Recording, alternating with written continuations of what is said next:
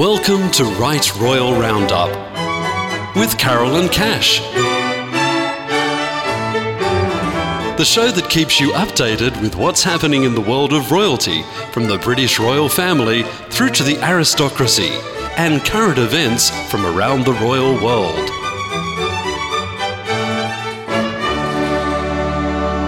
Hello, and welcome to Right Royal Roundup.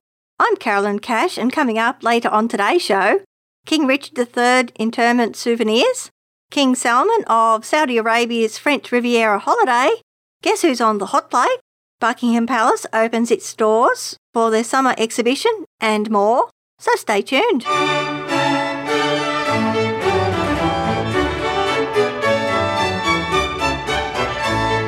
On Right Royal Roundup, we now go back in time for some Right Royal regal history. For Richard III fans, the Royal Mint has struck a commemorative medal to mark the last Plantagenet King's reinterment, which occurred in March 2015.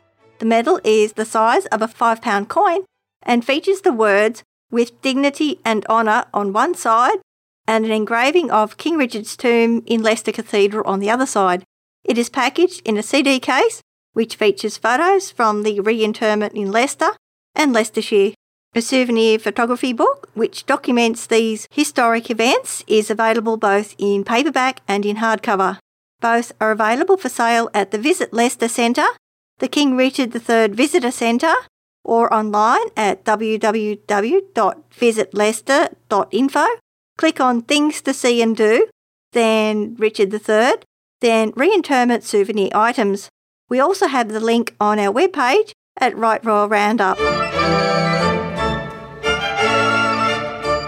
For any royal information heard on today's show, check us out at rightroyalroundup.com.au. The Duchess of Cornwall's son, Tom Parker Bowles, is starring in a reality show, The Hot Plate, which is currently screening on Channel 9 here in Australia. Tom Parker Bowles is now a food critic who writes regular columns in Tatler, GQ, Esquire and The Mail on Sunday. He moved to Sydney with his family for 3 months whilst working as a judge on The Hot Plate. Tom Parker Bowles has recently debunked claims that his mother and the Duchess of Cambridge don't get on. He says they get on fine and he didn't think there was any truth to these rumours. The Daily Mail had reported alleged tensions between the Duke and Duchess of Cambridge and Prince Charles and Camilla over spending time with Prince George. Prince Charles and the Duchess of Cornwall will be on an official visit to Australia in November. We will have further details when they become available.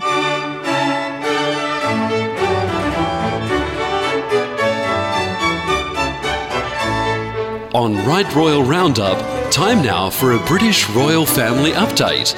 News and views from Buckingham Palace. According to sources, the Duchess of Cambridge has said Prince George, who turned 2 recently, tells people he is a year older than he really is when she visited Portsmouth recently. The Duchess was introduced to 2-year-old Freddie Wilson, who is the British team's head coach's son, who introduced himself and said he was 3. The Duchess said Prince George does the same. The Duke and Duchess of Cambridge were visiting Portsmouth on Sunday to cheer on British Olympic sailing hero Sir Ben Ainslie in the America's Cup. However, the royal couple had to scrap part of their itinerary at Portsmouth due to dangerously high winds and torrential rain. 2 out of the 6 yacht races had to be cancelled. However, Prince Charles has turned part of his garden at Highgrove into a playground for his grandchildren after rebuilding a tree house which he had originally built for Prince William and Prince Harry when they were children. There is now an additional shepherd's hut, which costs around £18,000 or roughly 39,000 Australian dollars. According to reports, Prince Charles does regularly spend time with his grandchildren despite allegations that he complained he hardly saw them. Prince Charles bought Highgrove in 1980 from Conservative MP Maurice Macmillan, who was also the son of former British Prime Minister Harold Macmillan. The Prince of Wales spends a lot of time at Highgrove working in the garden. However, neither the Duke of Cambridge nor Prince Harry have inherited his green thumb. The Royal Gardens at Highgrove are open to members of the public on selected days. Tickets are available.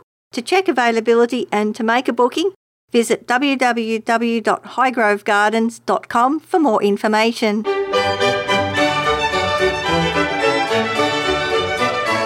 Visit Right Royal Roundup on Facebook or follow us on Twitter at Right Royal Roundup. Or you can check out our website, rightroyalroundup.com.au. Saudi Arabia's King Salman has upset some locals in the French Riviera by closing a beach to the public when he arrived on Friday for his holiday, accompanied by an entourage of approximately 1,000 people.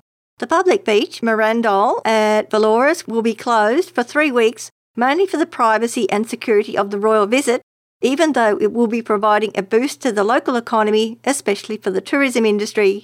The inner circle of the Saudi Arabia royal party will be staying at the family's private villa, Chateau de l'Horizon, which stretches across 1 kilometre of coastline between Antibes and Marseille. His £5 million holiday mansion was once owned by former British Prime Minister Winston Churchill. About 700 other members will stay at top hotels along the promenade in Cannes. Coast guards will stop anyone from coming within 300 metres of the villa by sea, especially as the beach is right next door. A petition against the privatisation of the public beach has gathered more than 140,000 signatures, but to no avail. The petition read, "We recall that this natural zone, like all maritime public estates, is an intrinsic public property, should be available for the benefit of all residents, tourists, French, foreigners or people passing through.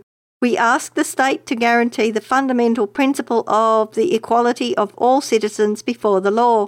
However, the Saudi king has angered people further when French police were allegedly asked not to post any female officers whilst the royal men go for a swim.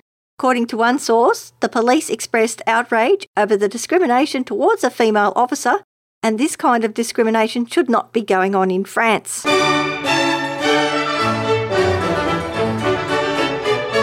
Welcome to Right Royal Roundup with Carolyn Cash. Now crossing live to the throne. Did you know it can take up to 10 days to prepare for a state banquet at Buckingham Palace? A new exhibition, A Royal Welcome, showcases what goes on behind the scenes, preparation from the office which sends out the gilt-edged invitations, seating arrangements and setting the table for 170 people. This exhibition will be held whilst the Queen is on her summer holidays at Balmoral and closes on Sunday the 27th of September. This year, visitors to the summer opening will enter the staterooms through the grand entrance, which is used by those whom the Queen has invited, including heads of state and prime ministers. Visit royalcollection.org.uk for more details, including opening times and admission prices. That's all we have for this week. Thanks for joining us, and we look forward to your company again next week.